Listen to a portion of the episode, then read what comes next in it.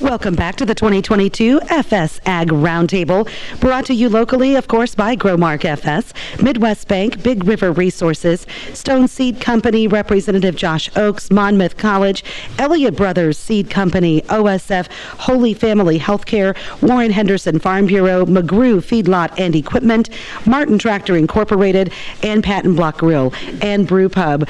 It is currently eleven fourteen. Rob Elliott, could you start us off, sir, on the topic of our foreign relations? That includes the relations with China that Ron alluded to earlier, emerging markets, and or the impact of the competitive global markets with Ukraine and Russia in the current situation, please. Sure, Vanessa. Uh, that, that's a lot of responsibility you just laid out there on. But as, I, I think one of the key things that Ron mentioned earlier is big uh, dependence on China for, for a lot of back and forth. A lot of ag exports certainly go there. Uh, what, if, what if in their relationship with Russia, they decide, you know, maybe we go try Taiwan. Where do we go there? I think that's a real wild card that I, I don't think really anybody wants to face. So that's one. The, the other one with Ukraine and Russia, I, I heard a... Um, consultants say a couple weeks ago that the impacts or implications for this are probably broader ranging than what any of us really can realize, and probably longer lasting in their effect in the market. From an ag standpoint, um, I believe Ukraine's the number one sunflower producer. They're like number six in corn. Uh, they're kind of the breadbasket of Europe. What if they don't get a crop planted? Uh, what if those ports in the Black Sea don't, you know, don't have the ability to uh, Uh, export out of there? So a lot of big changes to our export market, and exports with emerging world economies have become a really big deal to our to our markets and profitability. Uh, but but what I would say, when we get into these ultra high commodity prices, um, goofy things begin to happen. Demand kind of can take some unprecedented turns in where we go, and people figure out at very, very high prices of commodities to figure out a different direction. And as a result, this has a lot of dynamics at play. So it does. And South Africa making some comments in regard to NATO, uh, that there's some, some potential blame with NATO. That's been an emerging market, uh, at least in parts of Africa, that we have seen. Jake Armstrong, uh, your thoughts. Uh, we, we had a chance to talk about this last month uh, on your segment on the radio show. Um, lots happened since that day. A lot. Um, and as we said that day, uh, I'm really relying people who have a few more gray hairs than myself to guide us through this, because I've never seen a war economy. I've never seen a war market. I mean, this is all just new to my generation. Um, when you're talking inflation coming on, uh, volatilities in these markets, I mean, it's enough to keep a guy up at night. Uh, I want I want to echo what Rob said about uh, Ukraine's crop. Uh, it, it, whatever gets planted, that's great. That's awesome. I really worry about their infrastructure and their ports, getting that out and actually making a difference in the ag economy. Can we capture that? Is that going to fight our ethanol? That's a that's a rolling ball that's in the air right now, and it could be very beneficial for agriculture, and it can really hurt us in other senses if we are stealing corn away from uh, ethanol plants and fuel prices what they are. As we've talked about in the previous hour, that ethanol is a great source to help uh, lessen our fuel burdens, and I guess we would all appreciate not paying as much at the pump. Um, it, this is a very interesting time uh, to be in agriculture, and uh, personally, I do think we're going to have strong uh, prices for a while, just because of all this uncertainty, because of the technologies we're talking in soybeans coming forward with hand in hand. I think Brendan's right. I think we're going to have expensive inputs as well. Personally, as an ag retailer as well, I'm terrified to know what this fall looks like. Trying to get product in, trying to get anhydrous, trying to get enough.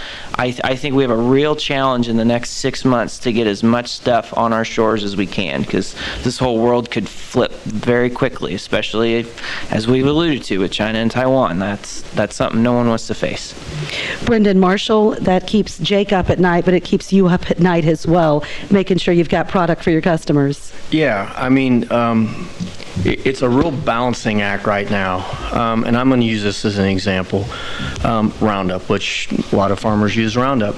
Um, it's been allocated this year. Um, my company, we're only going to get a certain percentage of what we sell, and my, my company covers seven counties.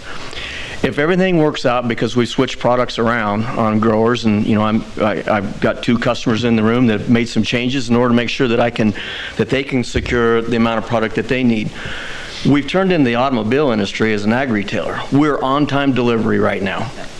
We got an allotment in February, you get one in March, like with Roundup. We'll get another one in April, we'll get another one in May, June, and actually we're going to get one in July, and we don't even count the July into the products that we're going to sell this year. So if we run into a problem where everybody hits the field at one time, we talk about a rolling blackout, we could have a rolling blackout yep. with products. Now, if transportation keeps up, which is always a catch twenty-two, we're going to be fine. And I think we prepared ourselves, my company, and I know a lot of, I've talked to a lot of my competitors and other F Ss, that everybody's geared up for it because it got hammered into us a year ago, starting last July. I mean, that's when the shortages happened, when things weren't coming out of China. I sat in a meeting a couple weeks ago with a representative from a chemical company, and uh, they don't see this getting better in twenty-three. Um, possibly carrying to twenty-four, but things you don't think about, um, packaging, packaging materials. Like uh, we get a lot of stuff in bulk, or we get it in two hundred fifty gallon totes, and those totes are plastic with steel cages around them. We can't get totes. Right. And so that becomes a problem with getting other products on the market.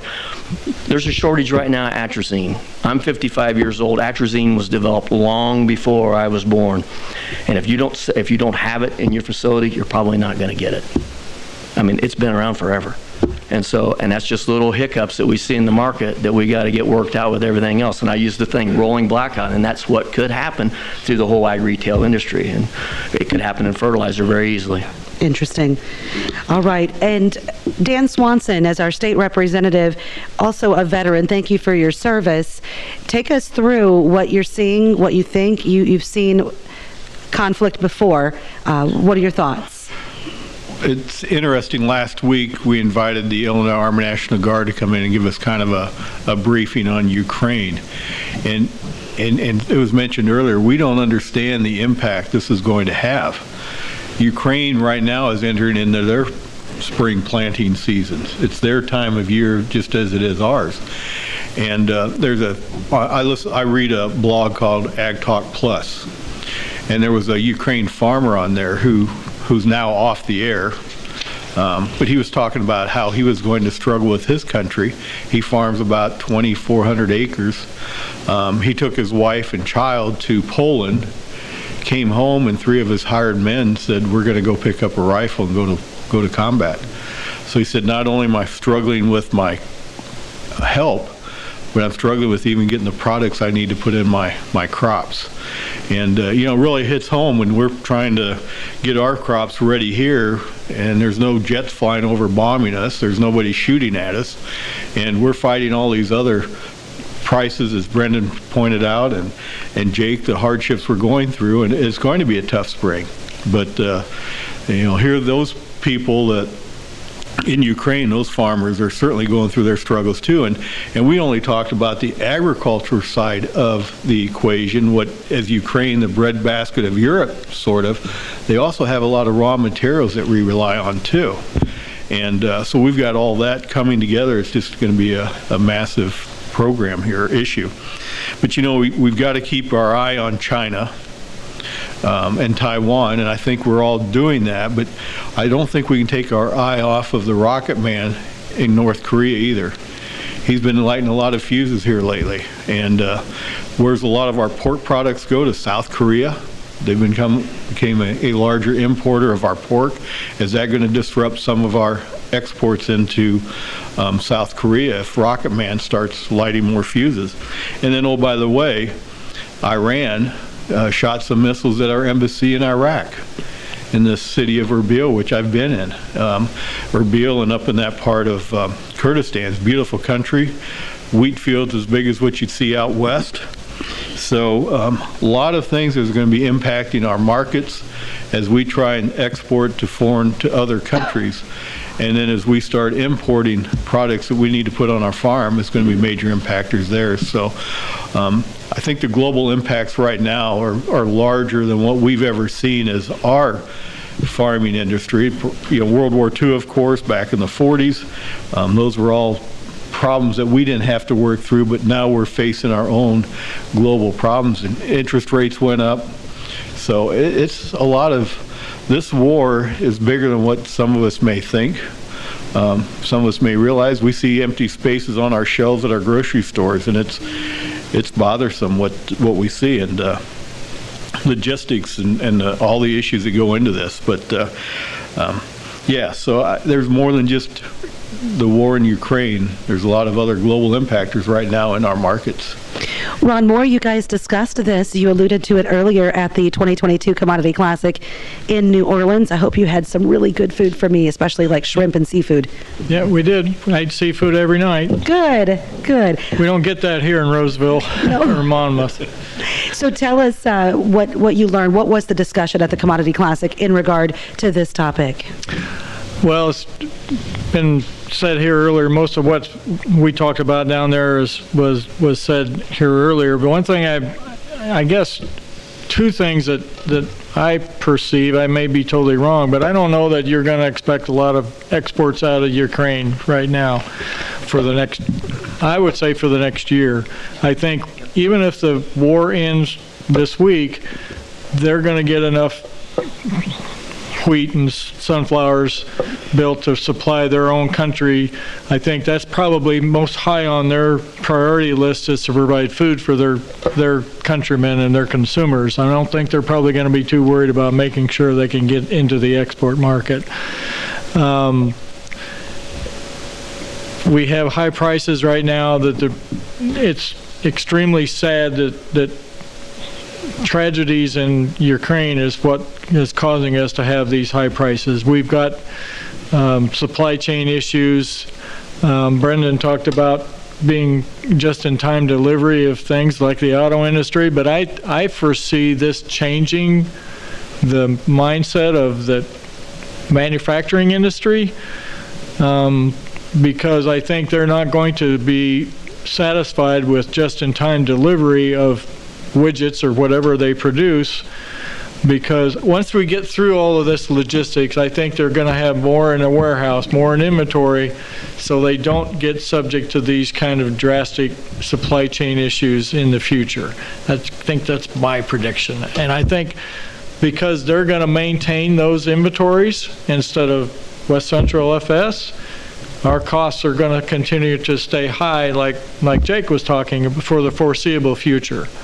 I don't s take advantage of these high prices now, because I think in twenty-three, twenty-four, twenty-five, our margins are going to come back down to where they were three, four years ago in agriculture. So um, guys with the gray hair have seen this feast and famine before, and we're terrible reason why we're we're having these good prices right now, but they're not going to last forever. Okay. And Jim Lighting, you have had a lot of experience, your company, I should say, with the needs of China as as they have emerged over the decades, uh, whether it be D D Gs or ethanol. We know corn and soybean. What what do you see? How that do they? How much do they need? What do they need right now? Does it play a role in their strategic? How they're going to handle themselves in this particular conflict? From what I understand, they are they have really shifted back to an emphasis on food security, and domestically they had actually incented away from corn. If you roll the clock back five years ago, they had excess inventory in the government, and it was spoiling. They have worked that down to the point where we saw an increase in imports of U S corn. They came back to the market because they got their domestic supplies under control. Now, they're back to incenting their producers for more acres and increasing their their domestic production. And so I believe we're going to see somewhat of a reduction, but with Brazil having a smaller soybean crop this past year and some of the supply issues that are not only affecting the U S but affecting Brazil as well, there's some really unique things as to where will China be able to source, uh, whether it be soybeans or soybean meal, or or uh, whether they domestically have a good crop, and how much corn and feed grains are they going to need. Uh, so a lot of uncertainty, and anytime you are dealing with China, you truly don't want to count on them being your um, primary export market, because China is an unreliable buyer. Yeah. And so I think there's big question marks as to what we see, and uh, part of it is dependent on the supply chain as well as what type of a growing year we have this coming year. Okay. And Rob Elliott, it, it's interesting because for years during these ag roundtables, we've talked about China's investment in other countries and their infrastructure, whether it be roads, bridges, ports. Um, maybe there was a strategic thought to this with President Xi Jinping. You bet. Exactly where I wanted to go there, uh, Vanessa, because uh, the Chinese, as Jim said, are very shrewd, and they are pretty strategic in how they approach things, and uh, they're not going to be your friend too closely. They've made significant Significant this Belt and Road Initiative, I, I believe it's called, and significant investments around the world in infrastructure, be it in South America, Africa, even in Cuba, that uh, they're they're going to try to source from wherever they can and not be too reliant on only us here in the U S. And it, you'd mentioned Commodity Classic. I'll, I'll put in another shameless plug here, but um, last week uh, was celebrated a bit Uh, in our recent infrastructure bill, the new Lock and Dam at uh, Lock uh, twenty-five uh, north of Saint Louis, where the uh, Illinois and Mississippi come together. So par- part at a last-minute call to the White House uh, with uh, push from Congresswoman Bustos and Senator Durbin and Duckworth, that that got put into that infrastructure bill, but that will allow for, you know, shy of seven hundred fifty million dollars that will build a new twelve hundred foot lock uh, down there on the Mississippi River. Just part of our aging infrastructure that we've let go. And uh, if we're going to be a, a, a major world player in the future, that waterway piece is so important. Um, we bounce down the road and hit the potholes, but very few of the, the voting public really realize the importance of that uh, inland waterway. And uh, I, I used this at Chris's meeting the other day for the bank, but Uh, a barge holds fifty-two thousand bushel, uh, which is equal to fifty-five semi-loads of grain, eighteen thirty-five hundred bushel rail cars, and a fifteen uh, barge tow, which is what's typically out there on the river, is about seven hundred eighty thousand bushel pushed by one tugboat. So you can see the efficiency that comes about with that inland waterway mix. So that will allow a fifteen uh, uh, A, twelve, a new twelve hundred foot lock will allow a uh, fifteen barge tow to go through that lock without having to tear it apart, uh, put pieces of it through individually, then put it back together, the danger, the expense, and everything else that goes with that. So a huge win with that uh, Lock twenty-five on the Mississippi. President uh, Wyatt from Monmouth College, please correct me if I'm wrong. Um, I believe you did a dissertation back in the day on the Vietnam War. Is that correct? That's correct, yeah. Okay. Take us uh, for a, a moment, compare the situation then to now. Uh, I know Representative Swanson talked about the nineteen forties was probably the last time of this magnitude we had seen an effect, but China's uh, was certainly somehow intricately a part of that, that conflict too at some point, uh, or at least um, thoughts about them, or at least I remember something about them. I can't put my finger on it. You're the expert on it. Well, uh, yeah, I mean, the, the Chinese government, the Russian and the Soviet governments supported the, the North Vietnamese government at the time and, and uh, during the Vietnam War. So uh, that's certainly the case. And I think the, I mean, there's been a lot of good comments um, made at the table today about the situation. And I think it, it's, it's part of what I wonder is how permanent will some of the reordering that's taking place right now be? I think on on the one hand, you can think about, okay, is this is this really the demise of Russia as a significant power? Uh, I think perhaps it is, at least for the foreseeable future. Uh, what are, certainly Russia is isolated. It's isolated economically. I think it's isolated for the most part politically. It's isolated, I think, morally for the most part in the world. How long will that last? I think that will I think that will last for a while. We've seen great unity among the NATO countries and and other other countries outside of NATO that we would regard as as the Western world. Uh, that's a wonderful thing to see. Uh, how long will that last? Uh, can that unity, it would be great if that unity and cooperation could sustain and could go into other realms more than just the immediate response to the emergency in Ukraine. If you could have greater economic cooperation, if we could have uh, better sourcing, better market cooperation among these countries that have come together for this this specific purpose, if that if that could last. Um, China, uh, again, we, we've talked about China a lot, and spe- specifically, it is if probably the two most dang- well. For the long run, the two most dangerous places in the world have been the demilitarized zone in, on the Korean Peninsula, and the uh, uh, and the Taiwan Straits.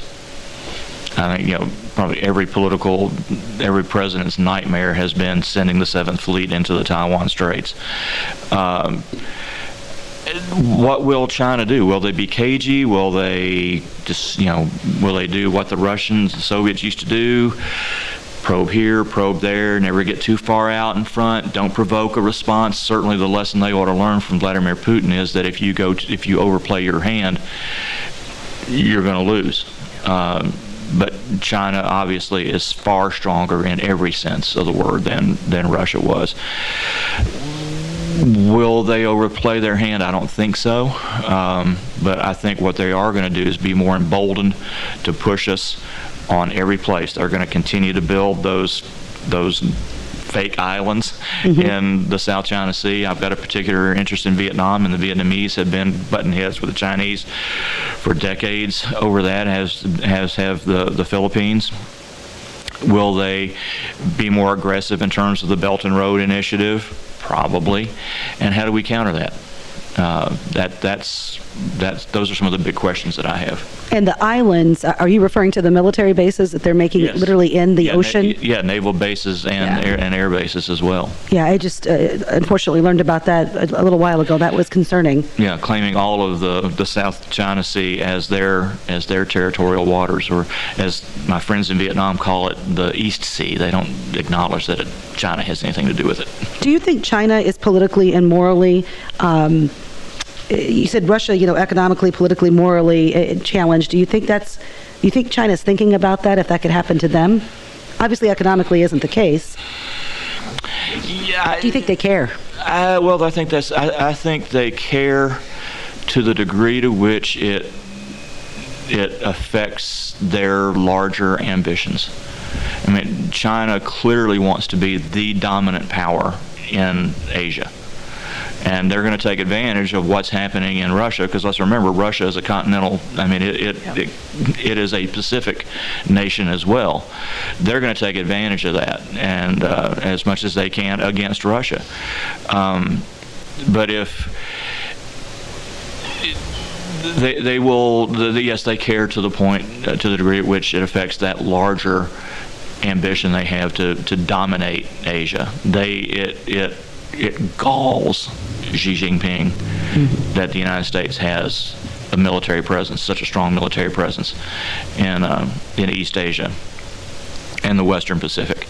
That's why they have spent so much money over the last fifteen, twenty years to build up a carrier fleet. You know, they have, they have a carrier fleet that doesn't quite challenge ours yet, but it's getting close. Okay. Chris Gavin, with the banking industry, the financial world, how does all of this, wh- when you guys get together with your colleagues and industry leaders, how does this particular invasion of Ukraine play a role in the future of what you guys are strategically planning for?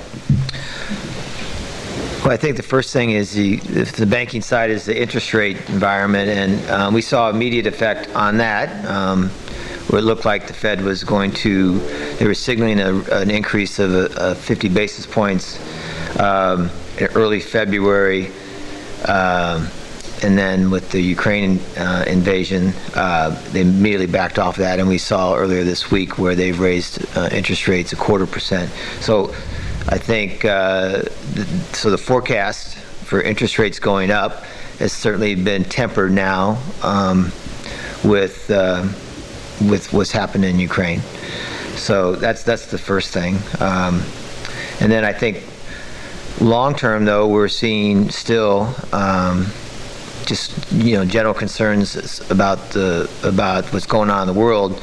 Um, the long term rates uh, are still projected to actually, you know, stay kind of in the range, like the ten-year Treasury um, rate is around two, been trading around over and above two percent, and it's been that way um, since it started increasing about a year ago. It's got up to that point, um, and it's been trading there in the last several months in that range. But uh, so it's projected to stay in that, stay in that area. So that's, I think that's good news um, for farmers, in the fact that the the, the cost to borrow long term should should stay, you know, kind of still in a pretty a pretty good area. It's not gonna it's not anticipated to go up a lot, even though we'll see short term increases in rates. That's going to increase the rates on the operating loans. Uh, certainly going to add expenses to the farmers, like expenses in the other areas. But uh, but yeah, so I think, you know, obviously just the uncertainty. It's, there's never been so much volatility and uncertainty, uh, and that's that's that's. I've heard, you know, the comments this morning at breakfast. Uh, we we talked a little bit about how are the how is how's Wall Street dealing with all this. It seems like, you know, with with the Dow at thirty-four thousand still. I mean, with what's going on in the world, it just seems like they're. What do they know? You know, that we don't know. They're usually a pretty good predictor of what's going to happen. So I, I guess that's maybe good news that they still that the market's held up like it has. That's a good point.